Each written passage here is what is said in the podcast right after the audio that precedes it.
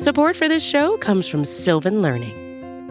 When children love learning, they can tackle any challenge life throws at them. Sylvan's Insight Assessment can help you determine if your child is ready for what's ahead. It can also identify gaps in learning and point out areas that could be of concern for your child so they can tackle what's to come. And right now, it's the best price of the year at $29. Go to sylvan29.com to learn more and get your child's assessment for only $29. That's S Y L V A N 29.com. Support for this show comes from Sylvan Learning. As a parent, you want your child to have every opportunity, but giving them the tools they need to tackle every challenge, that takes a team. Now more than ever, educational support tailored exactly to what your child needs can make all the difference. That's why parents have trusted Sylvan Learning for 45 years as the ultimate teammate in their child's educational journey, instilling in them a love for learning and a passion for reaching the next level. And Sylvan's Insight Assessment can identify gaps in learning and areas that could be of concern for your child. It's a 360 degree view into your child's learning that you can't find anywhere else and helps ensure that your child didn't miss something in school that might put them at a disadvantage in the future. And right now, it's the best price of the year at $29. Go to sylvan29.com to learn more and get your child's assessment for only $29. That's S Y L V A N 29.com.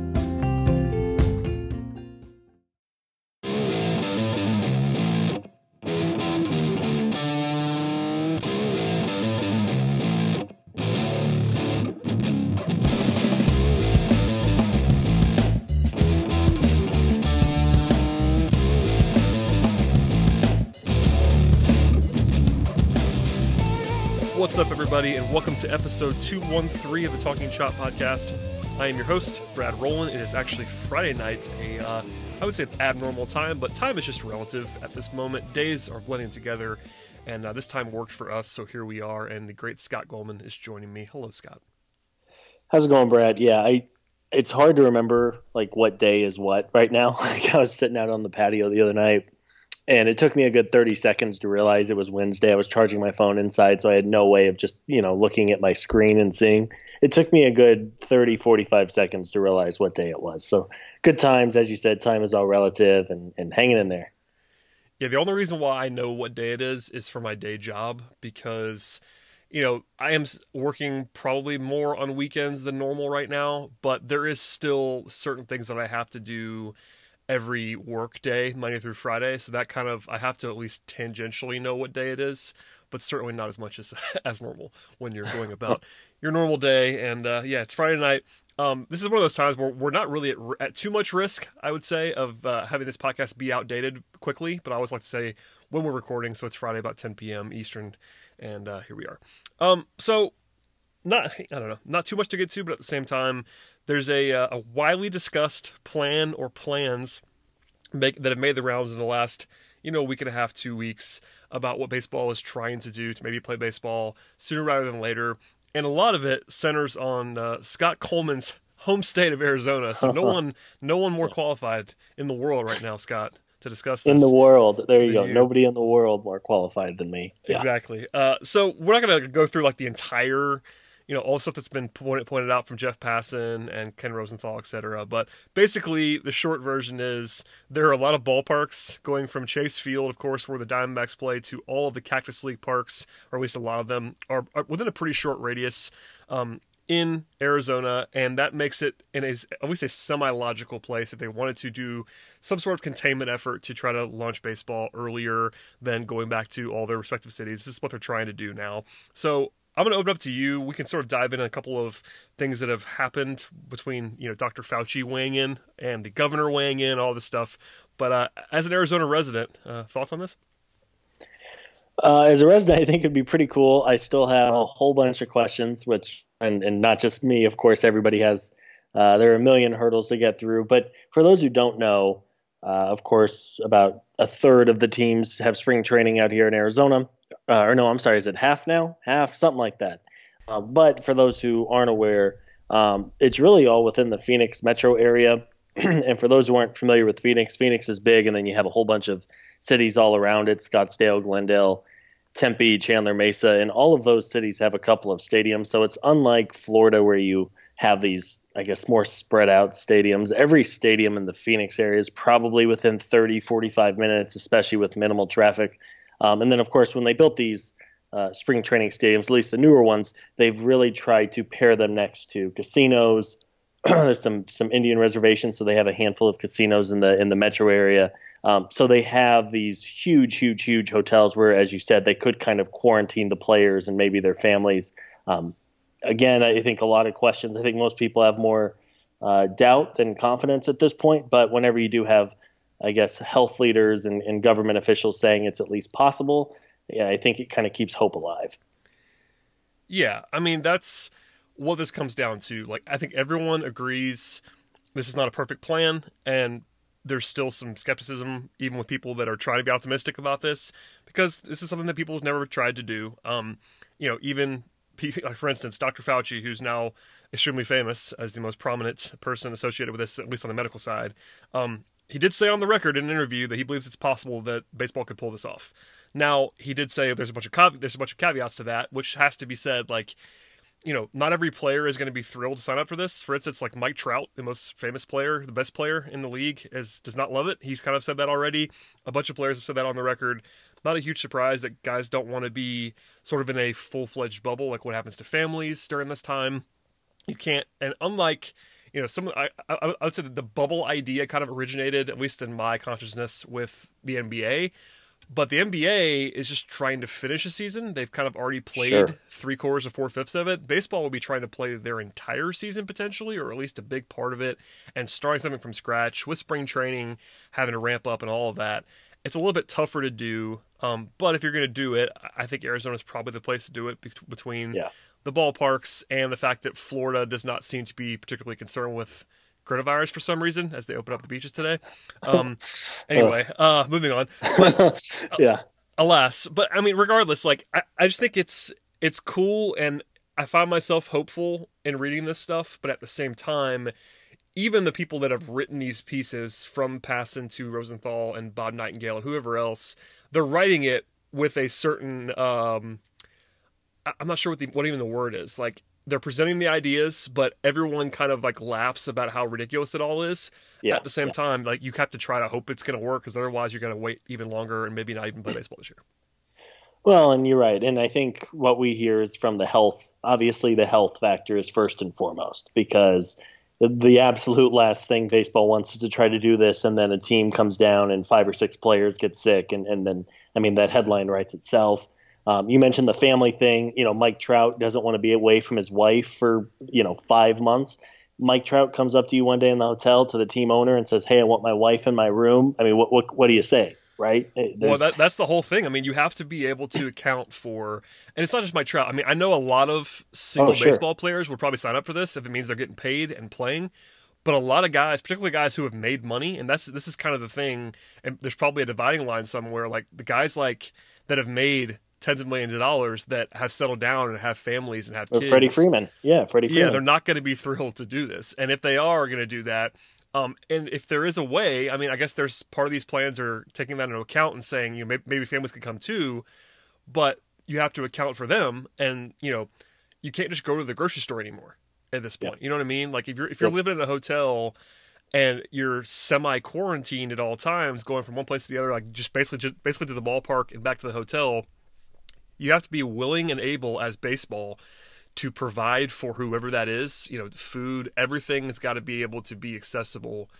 And it's tough. I mean, even if you're talking about a, a, relatively contained area in Arizona, you still have. It's not like you're at a resort. Like the NBA plans are like take over the MGM Grand in Vegas or take over Walt Disney World.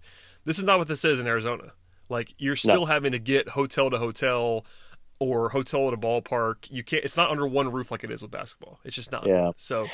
Well, um, and the other thing too is you know we've talked about I, I, think I forget what the exact number was maybe ten or eleven stadiums between the spring training parks and Chase Field and ASU Arizona State University has a I would assume, a, a field that Major League Baseball would sign off on to play on. So even if you have a dozen or so stadiums, you know, you're, you're, you're trying to squeeze 30 teams, 30 events, or 30 uh, support staffs, front office members, coaches, right? I mean, there's so many. Uh, it's more than just 25 guys or 30 guys, whatever the rosters they want to go with. Um, there's so much. The other thing too, which I kind of laughed at because I don't think Rosenthal or Passan even alluded to. Um, Arizona in the middle of the summer is ungodly hot, like yep. dangerously hot. And I, I laugh because I tweeted about this and I got a bunch of uh, folks from, I'm going to guess the South who said, well, it's a dry heat. That is true. And I'm not arguing that 95 and humid is not miserable to sit in and watch a baseball game a couple times a year. But you're talking every single day, at least 105 degrees, probably 110. Um, I don't care if there's 100% humidity or no humidity. That is hot as hell and you're going to be playing on turf, which is naturally going to be hotter in those stadiums. Um, the other thing too, which is kind of interesting, and you're, you, this would impact you more than me, um, because of the heat, you couldn't really play during the day. Um, I know people have said, well, you could play early morning games, but I don't know how many players are going to sign up for uh, 8 a.m. first pitches. Um, but you would not be able to start games until at least seven, realistically 7:30 or 8 once the sun is down. But with the time change, that is 10:30 or 11 Eastern, and I just don't know how the TV side of that would work. Yeah, they're they're not going to um, do that. I mean, there's right. there's no way that, and we'll talk about this more in a second. But there's no way the money proposition makes any sense if every game is 11 p.m. It's just that's not gonna Eastern time. There's just that's just yeah. not gonna work for anybody. So yeah, I mean your point about the weather there is a really good one, and it's undervalued I think by people because yeah, it is it is hot other places, but they're not playing every day for weeks yeah. and weeks and weeks and weeks and weeks on end in that heat.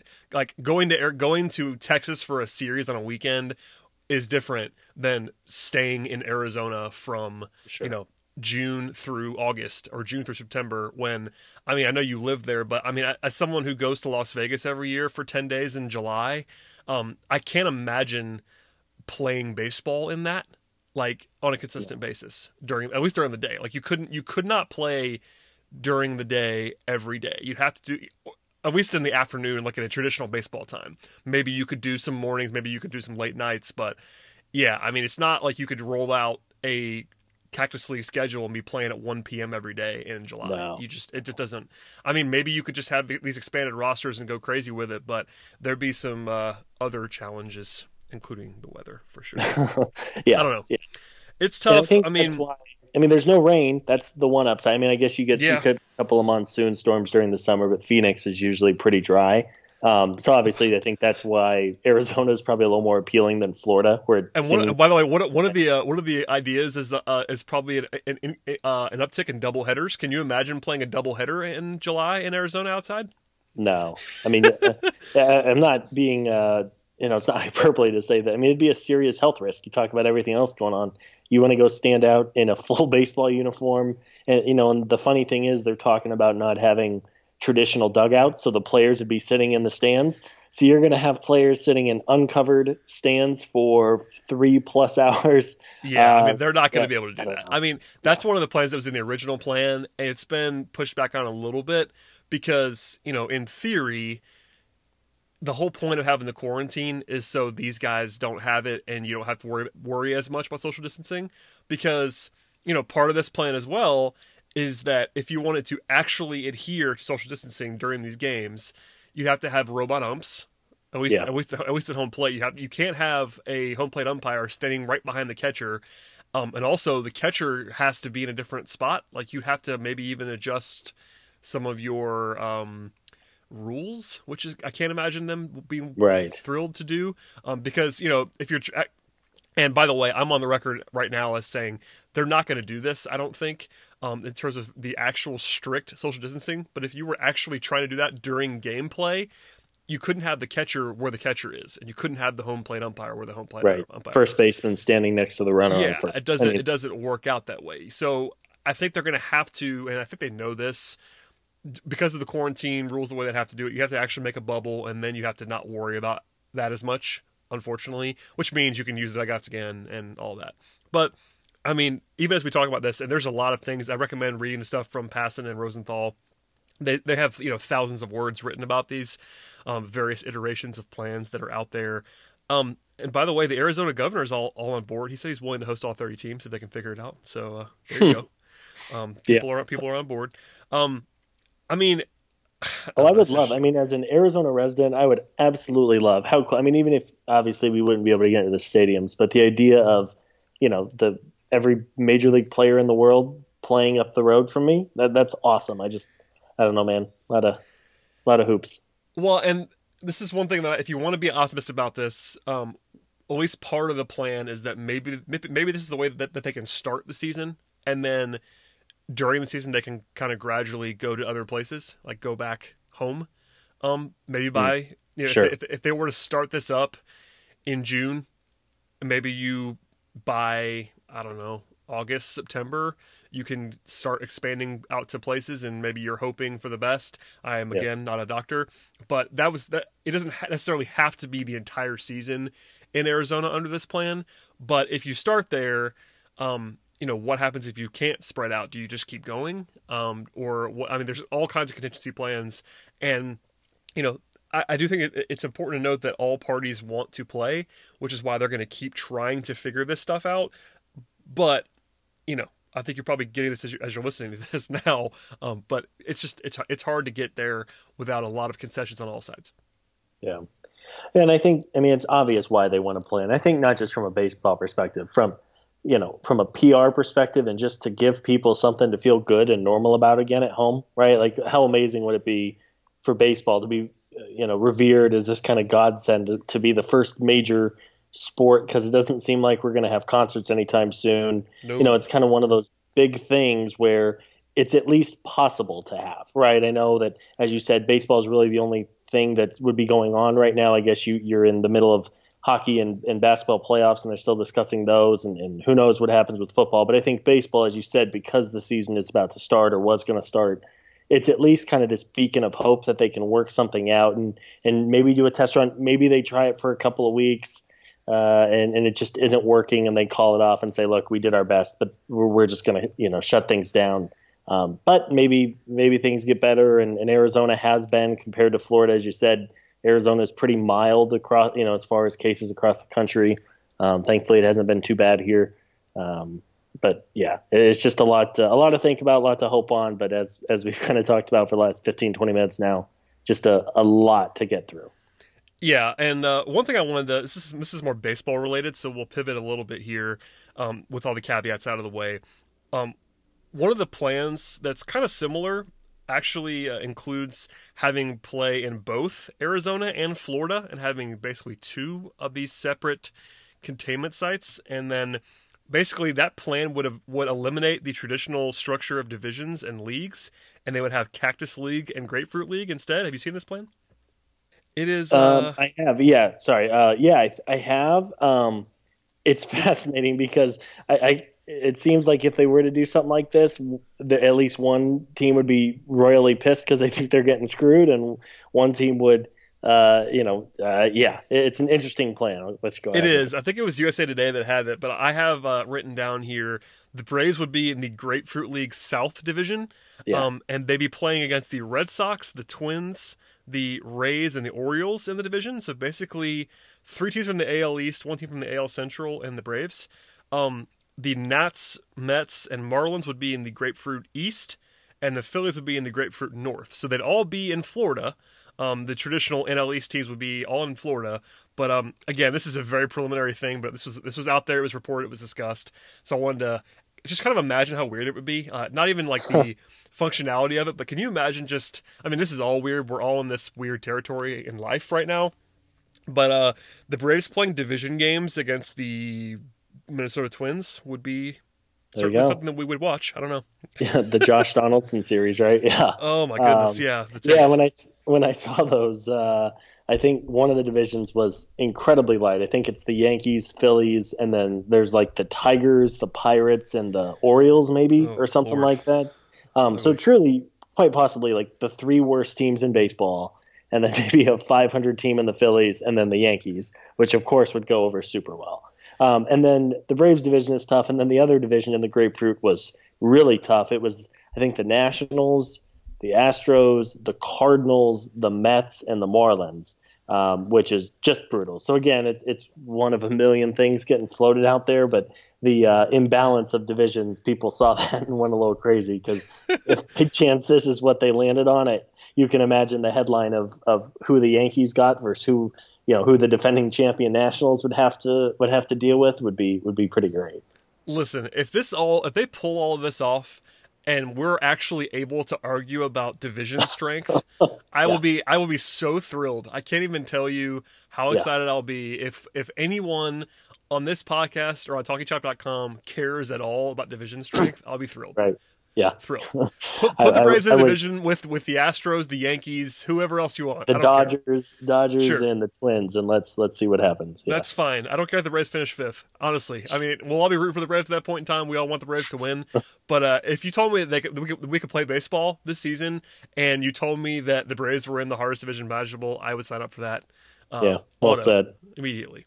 So, uh, I want to at least point that out that that was out there, and it was uh, some good fodder for the, for later on if they can pull it off.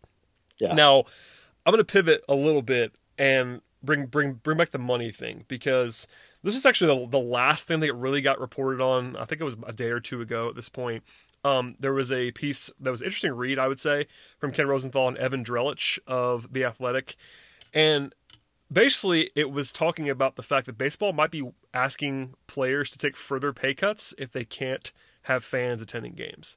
Now, that makes sense in some respect because obviously, as we talked about, I think two weeks ago, maybe even three weeks ago, um, if you don't have fans, the model is really weird for baseball. Like it's very reliant on gate in a way that a lot of sports are not in the modern time.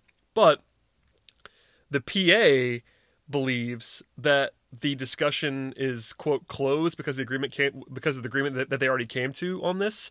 So that could be a labor battle down the line. I'm not saying this is going to happen, but if yeah. you re- if you read the piece, you get some uh, there's some flags in there that like if baseball really wanted to push players to take a pay cut and then play, that would be a tough sell.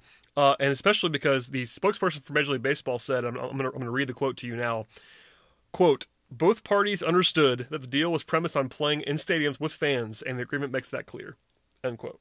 So I don't know how real this is. I don't know how much baseball might push this, but if you're a player that, as we talked about before, may not be thrilled to be uh, quarantined essentially in a hotel mm. for four months, and then they're going to ask you to take a pay cut. Yeah, um, yeah, may not go well on, on that one. I don't think. Yeah, I mean that that's the big thing. We talked. You and I talked. I think two weeks ago, last time we did one of these, about just the way that baseball is so much different financially from the other major sports with tickets and and with having 81 home games and all that. So, you know, the owners are kind of the ones who haven't really been addressed here. But you're right. If you're if the players are expecting close to full salaries and they're going to do it in front of zero fans, and you're talking about TV deals that uh, games in Atlanta potentially ending at two in the morning every single night, um, there's there are some issues with that there. That you know, I, I don't think that uh, any owners are going to rush to the table to pay their their superstars thirty million dollars if they're seeing basically no revenue from anything other than a, a lesser of a TV deal, whatever they try to work out. So um, that's a big part. And yeah, if you're a player, if you're Freddie Freeman and you have you know a quarter of a billion dollars in the bank or whatever he's already made to this point, um, and you're told that one, you have to leave your wife and your kids. Uh, you have to move to the other side of the country. You are basically locked down from baseball stadium to hotel, um, all while praying that you don't catch this deadly virus. Um, and oh, by the way, Freddie, yeah, you need to cut your paycheck by X dollars. I, I, I just I don't think it's going to go super well. No, it's I don't I don't think it is either, but it is worth pointing out and like I am not like defend ownership guy. I think people probably know that on this podcast. How many times we've railed on Liberty for not spending all that stuff.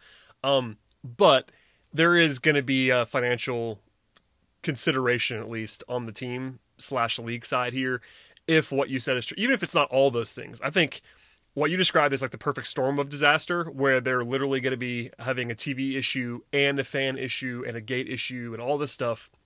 Even if you only have one or two of those problems, like we talked about this before with no fans, but if you just assume right now that baseball happen, happens in 20 actually happens in 2020 in a semi full season capacity, you know, 130 games, whatever it is. Yeah. But you assume no fans, if they're paying full salaries, there will be teams that I'm not sure if they're going to lose money, but it's going to be close. Like I, I, I know that every team makes money right now in baseball because they wouldn't, you know, they, they're all making money. I get even the small market teams, they're not they're not paying big payroll because that way they make money. I get all that, but these contracts are signed for this year, so your payroll number is what it is. And if you suddenly can't sell tickets and can't operate, but then you have, then you have to pay. If you're let's say the Braves, for instance, if the Braves have this, they have the biggest payroll they've had in a long time, as we discussed numerous times on the books right now. If they roll out and don't play games, I know Liberty Media is fine. They, that's a multi-billion billion dollar conglomeration that I don't care if they lose money, but they do. so yeah, yeah, you know what I mean. Like they they can survive, and I would hope that like for the greater good of all, um, they would be willing to take a little bit of a haircut if they had to. But people with that kind of money don't always think that way. So no, it's just interesting to point out board meetings. Yeah. No, it's just really interesting to point out that like even if they figure all of this out, there is still the potential that one side or the other balks or yeah. at least thinks about balking. Whether it be the payroll cuts like we just mentioned, like the NBA today to be proactive came to an agreement with the Players Association to have the players take a 25% pay cut right now. Um, and that is it was kind of expected in a lot of ways. And again, they've already been playing this year. They've already collected a lot of their money for this sure. year, so it's less of a big deal. But like you're already seeing that th- those are guys who made a bunch of money this year. This, these are teams that made money for three for three quarters of the season, and they're still asking players to take pay cuts. Yeah, it's just kind of you know be ready for it. If, if they if they figure all this out, it's going to be some financial uh, back and forth. I think. Well, and it's fascinating because you go back to this first agreement that was reported, and who knows how much of it would be held up. But, um, you know, this agreement that what the players really wanted, or at least what the MLBPA pushed for, was the service time. And players didn't want their service time to stop, which makes sense if you're younger, probably younger than 30. But if you're on the wrong side of 30, you're potentially giving up millions of dollars here if you if there's no season, right? Like you get that prorated amount which yep. is pennies. And again, if you've already made a hundred plus million, you're you're probably not worried about keeping the lights on next month. But at the same time, you do have some players who are going to give up 20, 30, uh, 20 or 30 million dollars this year because of the service time thing.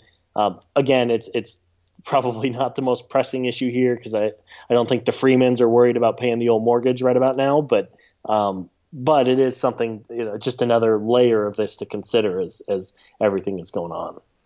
Yep, and uh, I'm not trying to be like downer on it, but that, that was the last thing that got reported like prominently on a national scale. I know there's always ongoing discussions. For instance, like baseball is a lot of people in baseball from staff on down are participating in this big time study for coronavirus that's yeah. not really baseball related but they're participating in it and uh, they're trying to get this done I, I appreciate everybody trying to get creative on really all over the sports but especially i think baseball and basketball are the ones that are, they're getting talked about the most right now because they're really yeah. really trying to make this happen um, I hope it. I hope it works. I hope we are talking about Me baseball.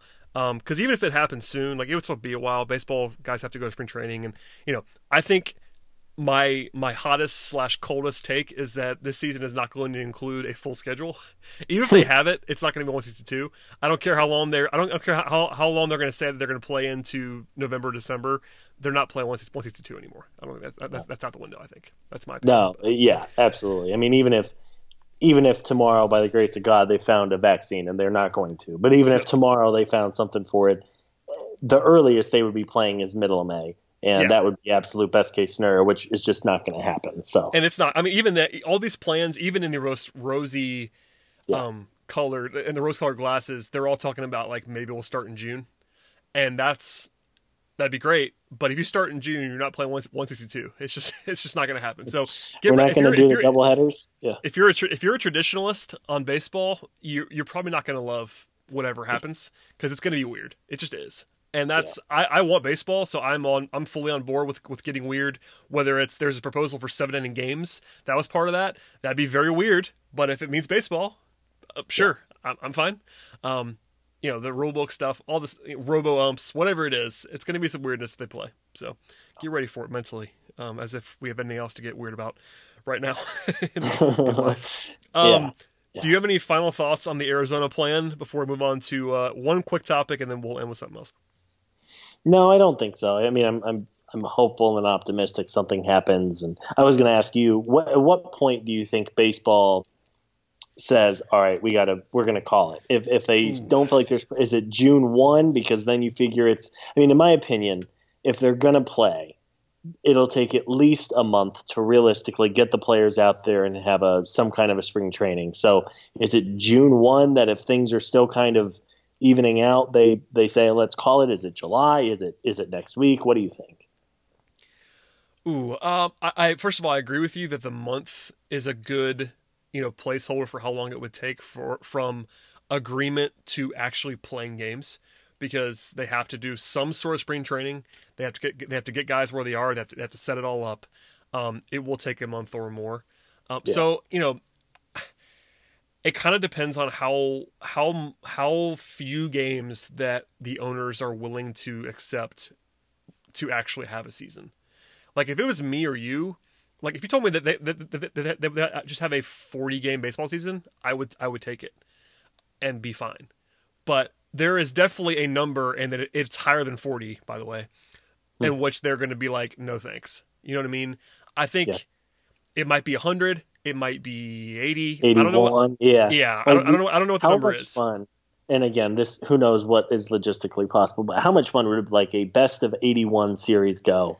And they say we're going to play 81 games, and then the four best teams or whatever are going to play you know, basically we'll do that, and then we're going to do an AL and an NLCS, and then we're going to do a World Series. And yeah, in the record books, it's going to say this was the shortened season from hell, but you know what? We're going to play X. I don't know. I, I say it and it sounds great to me, but um, again, there's there's a whole lot of. But you're right. If you're a baseball purist or traditionalist, I don't think, no right. matter what they decide, this is this is unlike anything in history. It's going to be a little different than uh, than your your average season. Yeah, I think you know provided that they are willing to do a shortened season of some sort. June 1 sounds right. I mean, I, I can't imagine that they're going to want to start in August. Like, no. could you see them well, starting on July 4th weekend? That's been that's been that's been reported as a potential date to like you know let's see if we can figure this out and maybe that'll be the launch. If they did that and did like a hundred game season, yeah, you're still you're still playing into November and you're probably on the World Series and on Thanksgiving or later, but that's not like ridiculously not doable, especially if you have yeah. the World Series at a at a neutral site where it's warm, um, or in a dome somewhere. But you know, much past July Fourth weekend, I don't think they're going to start because yeah, once you once you get into that, you're either playing a lot fewer games, which baseball doesn't really want to do, or you're going so late that you're messing with next season and there's already stuff that messes with next season between the virus and potential second waves and all that stuff. But that's something that's been coming up in football discussions, in basketball discussions, is that you don't want to screw up two seasons with this. So it's almost better at some point to draw the line and be like, okay, when do we do this? And basketball's doing the same thing right now to say, look, what's our cutoff date where we just kind of scrap this year we know we, we know we played basketball for 65 games whatever it is but maybe it's better to not screw up next year so let's just call it and we'll start again in, sure. in october yeah like that's it's no one no one wants that but there is probably a dividing line where they're not going to want to screw up 2021 so again yeah. if it's me or you and like if it's 50 game season like sign me up for that but I don't, I don't know i don't know if they want to do that yeah i mean i think i think you mentioned fourth of july i think that seems like maybe the the target date, and it also kind of feels like the latest possible date because you're right. I mean, if they August one, what are you going to do? Play sixty games in sixty days, and then have a, a shortened playoff. I mean, si- again, sign me up. I'm good with it, but I don't know if they're going to do it. That's oh, kind of yeah, where I think. Absolutely, fan. I mean, I think most fans would take a 20 game season. Just just play uh, uh, just just play a bunch of weird like barnstorming series. I don't care. Just play baseball. uh, but yeah. no, I mean, I'm trying to think of what, what is the what, yeah. what is the shortest amount where you'd be okay with the season happening, and them actually like, um, pretending that it actually cared. You know what I mean? Because obviously they could do some exhibition stuff, but like there's at some point baseball will have to pretend that the season is normal and like stuff actually mattered, and they're going to crown a World Series champion. What what is the fewest number of games that you'd actually want to see? Um, that's a funny hypothetical. I think if if they could do yeah if they could do 81 games, so half of a normal season, I think I think 81 games is enough. I mean, 81 games would usually hit around what's that like middle of June, late June. I mean, there's always, yeah. but I think I think because the games would just mean a little bit more, I think it would create an interesting dynamic. Of, it would be awesome. You know, if, if you're down, yeah, totally. I mean, I, I'm I'm in the corner of baseball needs to cut its season by 20 or 30 games anyway. Um, you know, you don't need 20 games against the division teams every year. Um, but I think that realistically, for it to have any semblance of a real season where, yeah, you're going to crown somebody and stats are going to count and records are going to count, um, I, probably 80, 81, half a season. Um, 100 would be, they would have to probably extend the regular season a little bit or maybe work in. Somebody mentioned because you have an indoor facility at Chase, you could do like uh, double headers or even somebody even said a triple header, have a game at like noon, three, and six, and play seven inning games, and you could knock out three games in one day that way. And yeah, you know, who knows what? Again, it, we're just kind of spitballing here, but um, I, I, think half a season for me to answer your question would be uh, where I would. Again, it's it's not everyone's going to remember this year as being the weird year. Hopefully, it's a one year thing. Um, but I think that's probably my cutoff. I think I would say and this is extremely weird already. We're leaning into the we're leaning into the void of like divisions don't matter anymore, and just what is a sample size? Uh, uh, 81's probably right, but I would I would say 58, and you play everybody twice. Oh, just like the yeah. like the weirdest schedule imaginable. Like you're just playing everybody twice, and that yeah, way there's third that, of a that, season that way, that way, it's a balanced schedule. Like it's not ideal for anybody, but it's a it's you, no one can complain about the schedule because you play everybody sure. twice. Um, yeah. You're all playing at neutral sites anyway. I guess other than the Diamondbacks, but even then, like there's no home field when there's no fans. So, right, it's just I think that would be the the absolute craziest, shortest way I could see it happening where anyone would take it seriously at all. Yeah, I don't know, and that's probably that's still probably too short. But I uh, I'm just trying to think out loud of what would be another creative way. But yeah, it's it's baseball is not a game that is conducive to a short season. It's just yeah. especially because it's just so random. I mean, as much as it's not, it also is. Like the best teams in a 50, you know, if you're the Dodgers and you spend 200 million on your payroll and then you come out and you're in this shortened season where there's so much more variance, like you wouldn't be very happy about that. Sure. I don't think. And I would think that with teams knowing that it was shortened again, that it would almost bring a little bit of urgency to the games. Maybe, yeah. uh, maybe it wouldn't be immediately recognized. Maybe it would. I mean, I think it kind of sounds fun, right? Hey, you don't have six months, so if you lose three games in April, it's like ah, whatever. They're eight and ten. We got another 146 to go. Um, you know, it, it would. It would bring an interesting new element. I don't think anyone's pushing for that to be the long term solution, but again, no. it, it might make for you know I think the one um, I don't want to say knock against baseball, but for casual fans, it's just so long. It is such a grind, and if you love baseball, you don't care about the the, the 162 over six plus months. But um, you know, maybe it would bring an element of of excitement of yeah, hey, you lose a couple games in a row in in in the middle of August, all of a sudden that's a significant loss versus oh, you just had a bad weekend, we'll be fine. Yeah, I mean, and there's the there's that for sure. Also, I'm assuming, I think everyone's assuming that if they do this at all, the rosters will be expanded to some degree. Oh, you have to. Yeah. So that also you might see some more like playoff, um, playoff style managing of games too, because the games will matter more and you'll have more bodies and all this weirdness. Guys will pitch as long. It'll just be yeah. very weird in a lot of ways. And we'll spend if they actually do this, we'll probably spend a whole show on like what's going to be weird about it and what's going to change. Yeah. Um, but this is just some, just some ideas that were coming in my head as we were started talking, and yeah. Uh, yeah. it's April 17th. We haven't had sports for six weeks. We got to we'll find spend something. more time. Yeah, yeah. and we'll do yeah. it again too. I'm sure we'll probably get on the same uh, sort of road again in May sometime. Um, before we get out of here quickly, uh, I, I, do want to send a shout out to Liberty Media, which I don't often do.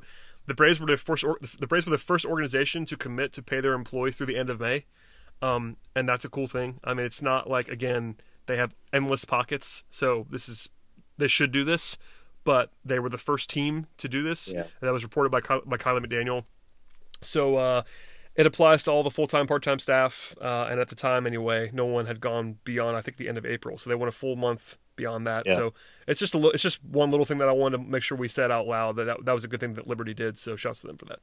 Yeah, the Braves are the first team to do it. I think since then, both the Brewers and the Giants have committed to the same plan for the next uh, until May 31.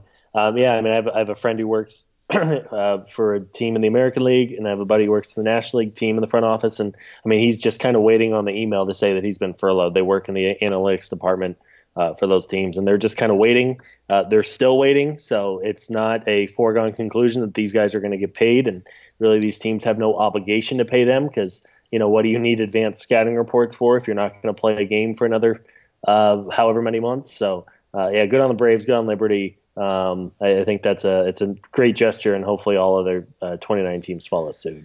Yeah, and pe- people often forget. You know, there's been a lot of coverage, and rightly so, of like you know stadium and arena employees. But even you know in the organization, guys like the people that you just mentioned that are like analytics staffers are not making a ton of money. I mean, they're making they're they're fine, they're living okay, but they're not making six figures. They're just those guys are not making that kind of money. No. If you're low level, a, a low level staffer is making like a very you know modest wage. So if they just suddenly are not making money anymore, or they're furloughed, or they're laid off, that's that's brutal. So it's not Well, just generally right, and generally living in cities that are pretty expensive to live in. Yeah. right. I mean, they're not so it's not a this is not a uh, you know not not a situation where we're worried about you know the GM getting paid. I don't you know Anthopoulos will be fine. Yeah. But uh, if they're paying guys the, the guy who works four four steps down from Anthopoulos that's making forty grand a year, and those people exist for sure. Um, this is a nice Oh, yeah. gesture by them, so I wanted to make sure we pointed that out. Yeah. Um, last thing, uh, Eric and I on the last podcast, I know it was about two weeks ago almost now, did our uh, did our favorite Braves moments, and I'm not going to recite all of that, but because you were on that show, Scott, uh, and you are the youngest of the bunch of the three of us anyway, uh, I wanted to see if you had uh, any moments that you wanted to share that were your sort of favorites. We kind of went all over the place. I uh, we had our personal ones like me with Jeff Francoeur's first home run. Um, and obviously the big ones too, you know, Sid, Sid sliding, for instance, is my number Sure. one. But uh, any any brave moments um, pop to your head as a, a man still in his twenties? So, by far the the coolest one that I'll never forget. So, I graduated high school in 2010. Um, that night, graduating, uh, they do like the senior night lock in. I don't know if that's a thing throughout the whole country or if it's just out here, but basically, all the seniors spend one last night together. They bring in carnival games and food trucks and all that stuff. And basically, you graduate and then you stay on campus until like five in the morning and say goodbye to all your friends because you're done with high school. So, I do that. We finish up at five. I go home, of course, fall asleep right away. So that day, I wake up. Um, again, remember, I'm in Arizona, so time is about three hours behind. Um, so I woke up at, I don't even know, noon maybe. And the Braves had a day game that day, and it was on TBS. And it was the Brooks Conrad comeback grand slam against the Reds. And I truly woke up, I kid you not, it was commercial when I turned on the TV, and it was the bottom of the ninth inning, and the Braves were down however many runs. And not 15 minutes later, Conrad hits the grand slam, and, and you know everything uh, from there is history. So um, you know that game in itself was really really cool, and, and obviously one that fans remember. Um, but, other than the bottom of the ninth inning, I didn't witness a minute of it, and uh, just you know the fact that I was up until 5 a.m. the morning before or the morning of, I guess, uh, is something I'll never forget. So that would be probably the most unique uh, memory I have of the team. Yeah, I mean, you, your your story is certainly unique. I think a lot of people remember that game. We talked about it when Eric and I talked, just because of the insanity of it all and the and the Grand Slam and all that stuff. But that that's hilarious. I had no idea. That's actually. Yeah. And by the way, I did not have that experience at the end of high school. So uh, people did. They should tell us. I'm not sure. You, you might have been the only person that happened. That happened. it's a thing out here. I think they do it because they worry about you know kids graduating and then going to parties and well, as drinking. they, as they should. that. They But should worry about that. um, yeah, they started that out here maybe 10, 15 years ago, and it's still a thing. So um, yeah, I wasn't sure if that was a Arizona only thing or if that was across the country. But We will find out. Someone will someone will tell us, I'm sure, on Twitter or in the comments or something about this. But yeah, I mean, it's kind of funny. We were talking about this before we started recording, but I'm a little bit older than you, so I was, you know, young for sure for the '90s run. Um, but I remember most of it. '91 is kind of a blur. Yeah. I've watched it all uh, again, especially the World Series. You know, the famous moments. I've I've seen them all. When I was five. I don't really remember, remember much about that. I talked about that on, on the last podcast, but the Sid slide is like the first thing that I really remember as a functional human being. Um, so I remember it all, but you're younger than me, so you have like no recollection of them being, you know, 95. How old were you? When, when 95, I was four years old. Yeah, so you, you got you got nothing for that. Do you do you remember Jim? Do you remember the Leyritz thing? You were five. There's no way. No, no. I think I was trying to think about that. I I remember. I mean, I vaguely, not vaguely, I pretty vividly remember the first game post 9/11 when Piazza hit the eighth inning yep. home run and I mean, you obviously want the Braves to win, but you know, in New York City, the no first game did. after, yeah, right, the entire, the like, entire right, world was not rooting for uh, the Braves that day. We'll get them. Yeah, we'll get them tomorrow. They, they can have it. So that's probably the first game that I remember sitting and watching vividly, um, because you know, once you start, as you said, you watch the the old games on MLB Network or on YouTube or whatever, you, they all just kind of blend together. And distinguishing what you saw on YouTube two years ago versus what you remember when you were nine years old is, is kind of tough. Yeah, for sure. And it's it's always interesting to kind of see what fills in those gaps and 2001 and we, we, we Eric and I were joking on the last podcast that there was uh, hopefully no one on our staff that was not born the last time the Braves won a playoff series because it, it, had been so long. Uh, we, did, we, we did manage to make sure that uh, though it was close with, with one person no one on the staff was no one on the staff was born after that. Now, we, we had several listeners that reached out to either me or Eric or the comments that said they were not born yet. Because, listen, it's been 18, 19 years, 18 and a half years. Yep. So if you're if you're a high school kid listening to this podcast, you have not ever witnessed a Braves playoff series victory. Jesus, which is you're right. I didn't but, even think about it like that. That is yeah, pretty terrible. Same thing. I when I, when I brought it up to Eric, we kind of had that same reaction. It was like, well, uh, yeah, that's kind of a thing that's happening. Because um, I mean, think about it. Like when you're in, when you were in high school, when I was in high school at least, you know that might have been like your most diehard time because you were young and yeah. you know you you could kind of care more about sports than you might now. So I, I can't imagine you know when I was in high school, the Braves were not as good as they were in the '90s, but they were still good. Uh, when I was in mm. college, they kind of dipped off a little bit, but yeah, I mean, I just it's a different world that people live in that are young that are Braves fans. So my apologies. Yeah, you don't have that. Again you don't have that filter, you know, to put things in perspective a little bit when you're 18 versus when you're 28 or 38. Um, obviously, again, I'm not going to actually I don't care and get more worked up than I should over games now at 28. But um, you're right. Yeah, you, you, don't have that that filter, I guess, when you're in high school when you you know you really let go and and you know you and I we've we've done the the sports reporter thing and been around pro and college athletes and stuff like that. And maybe it takes a little bit of the shine off just being around those guys, but um, Oh yeah, yeah, it is a little different though for sure. It absolutely does. I mean, I think for anyone, even if they're just a fan and never cover or write about or talk to anybody, I think the uh, just a regular fan, I think you're you're still peaking as a person that cares the most just during those formative years because you just have nothing else that you know matters that much to you necessarily in most situations. But yeah, for me, people like you and I that have been in locker rooms, it's definitely you know I definitely care care like viscerally care less than I did before. It's just that's yeah. just kind of the way it has to be in a lot of ways. And I'm not covered the Braves like like I have the Hawks. Like my Hawks fan, I'm just dead at this point. Which I always tell people, people, people, people, people like, like don't believe me, and it's like, no, I mean, I know guy, and it's kind of different now because I know people in the organization, like they're my friends that work for the team or that are even on the team occasionally. I'm not, not, not, not that we're close friends, but like I root for them. I want them to do well, and I want the team to do well. But you know, I, I don't go to a Hawks game on a Tuesday and root for the Hawks while covering the team. I just don't anymore. Yeah. With sure. with the Brave with, with the Braves, I, I still would probably identify as a fan of the Braves.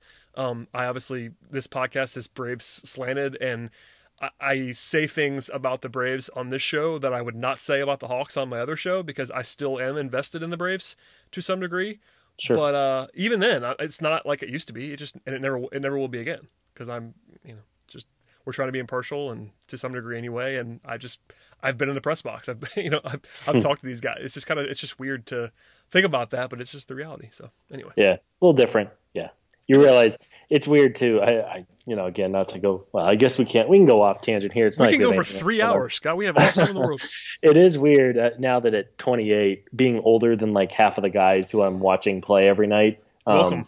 college is a little different, right? But yeah, you watch. You know, you get. Uh, you know, whatever, mad, frustrated because player X strikes out four times and leaves seven runners on base and then you realize you're six years older than they are, and you go, oh, what was I doing at 22? You know, barely surviving junior year of college and making you know nine dollars an hour working at, at Taco Bell uh, for beer money. So it's it's uh, yeah, it's it's certainly a little different. It gives you some perspective, as we talked about, um, yeah. when you realize some of these things. Especially when you remember like how old like Ronald Acuna and Mike, and Mike Soroka are right now. Oh yeah, and yeah. they're uh, very very good major baseball players, and they are more than a decade younger than I am. I am washed, Scott. You're old, man. I am old. Uh, Eric's I think older than me, um, but we're about we're we're about the same. But regardless, we are old, and you are getting there yourself, my friend. Yeah, I've got about a year and a half before I hit the big 3-0. I think that'll mess with me a little bit. it does for everyone. All right, we've uh, we've somehow managed to go. I think like 45, 48 minutes on this podcast with, you know, whatever it is. We will still try to go every week or. Uh, you know, two maybe as this stretch goes along. We, waited about 12 days this time around. We're trying to bring podcasts to the table. I know Eric's going to try to round up the uh, Road Atlanta crew at some point as well. We're going to try to bring you guys some content. Um, won't be always just this willy nilly. We have some Braves theme shows that we're going to look at doing. We've done the Braves moments now with Eric and I, now Eric, now me and Scott, and a couple more that we have in, in um, not not in the can, but certainly on the uh, on the planning table for the future if we need them, and hopefully we won't need them. Hopefully they'll be playing real live baseball games. That's sort of the theme hope. of this podcast is hope. Let's yeah. hope. Let's hope. There you go. There's your title right there. Let's hope. Yeah, I should probably do that as the, as the title. Anyway, all right, Scott. Um, please, uh, you know, stay safe out there, social distance. yeah. Enjoy uh, too, this time if, as much as possible. Yeah, yeah. Is uh is Atlanta? How's the weather out there? I know it was snowing all over the place. Is weather okay out there? Has it been nasty? It's been pretty nice actually. Last weekend we had a big there was a big storm that actually hit. Um, re- worse in Alabama and Mississippi in that kind of area, but we had big like tornadoes and stuff. Yeah, I heard that. Um, but it's actually been other than that day or two last weekend. It's actually been quite, really nice here. Like, unfor- you know, which is kind of unfortunate because you can't really enjoy as much as you probably would normally. But go for a walk mm-hmm. and sneak out of the apartment. Um, because I live in an apartment, I almost have to drive to go for a walk. Like I need to drive out because otherwise I walk in. There's just too many people everywhere. Oh, sure, so I have sure. to just like get in the car and like park somewhere and then walk, which is bizarre. but uh, yeah, yeah, it's my life right now. There you go. Yeah. Well, good. No, it's uh, I, am glad. It seemed like uh, uh, what, what night, whatever night it was, when the tornadoes were coming through, I caught caught a glimpse of that. That was that was freaky for sure. Just knowing people there and everything. But glad glad to hear all is going as well as it possibly could be going. Yeah, I hope um, if we have any listeners that were affected by that, I hope everybody's all right. And uh, yeah. yeah. scary times. What I mean, especially in the middle of what's already happening in the world, to have a tornado or two or three hit, um, you know, it just compounds it all. And hopefully everybody's all right. Yeah. Anyway, um, Scott, thank you for joining me on the podcast. We will do this again somewhat soon with more fire takes on Arizona proposals. you heard it here first, folks. Scott Coleman, Arizona expert.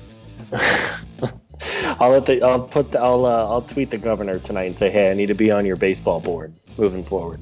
There, there it is. As all if right. he doesn't have enough shit going on. Yeah. Absolutely. Uh, all right, folks, stay tuned. Please, please subscribe. By the way, if you really, uh, I really appreciate it if everybody will do that. I know not everybody's probably you know jumping to listen to the podcast immediately now because it's not always as time sensitive. But click the subscribe button. We really appreciate it, and we'll see everybody next time.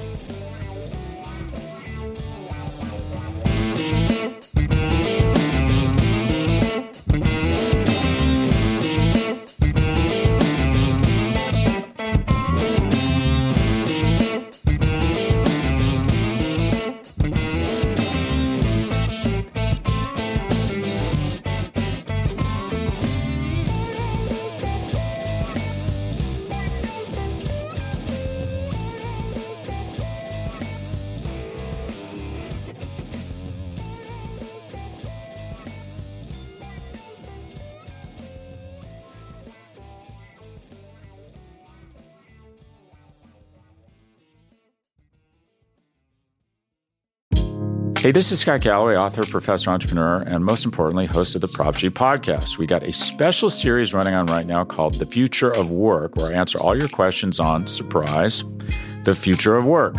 Questions including what are we missing when we work remotely, or how do we handle work life balance when a major opportunity comes knocking? From the provocative to the technical, we're offering insights you won't want to miss. So tune in to the future of work, a Prop G Pod special sponsored by Canva. You can find it on the Prop G Pod wherever you get your podcasts.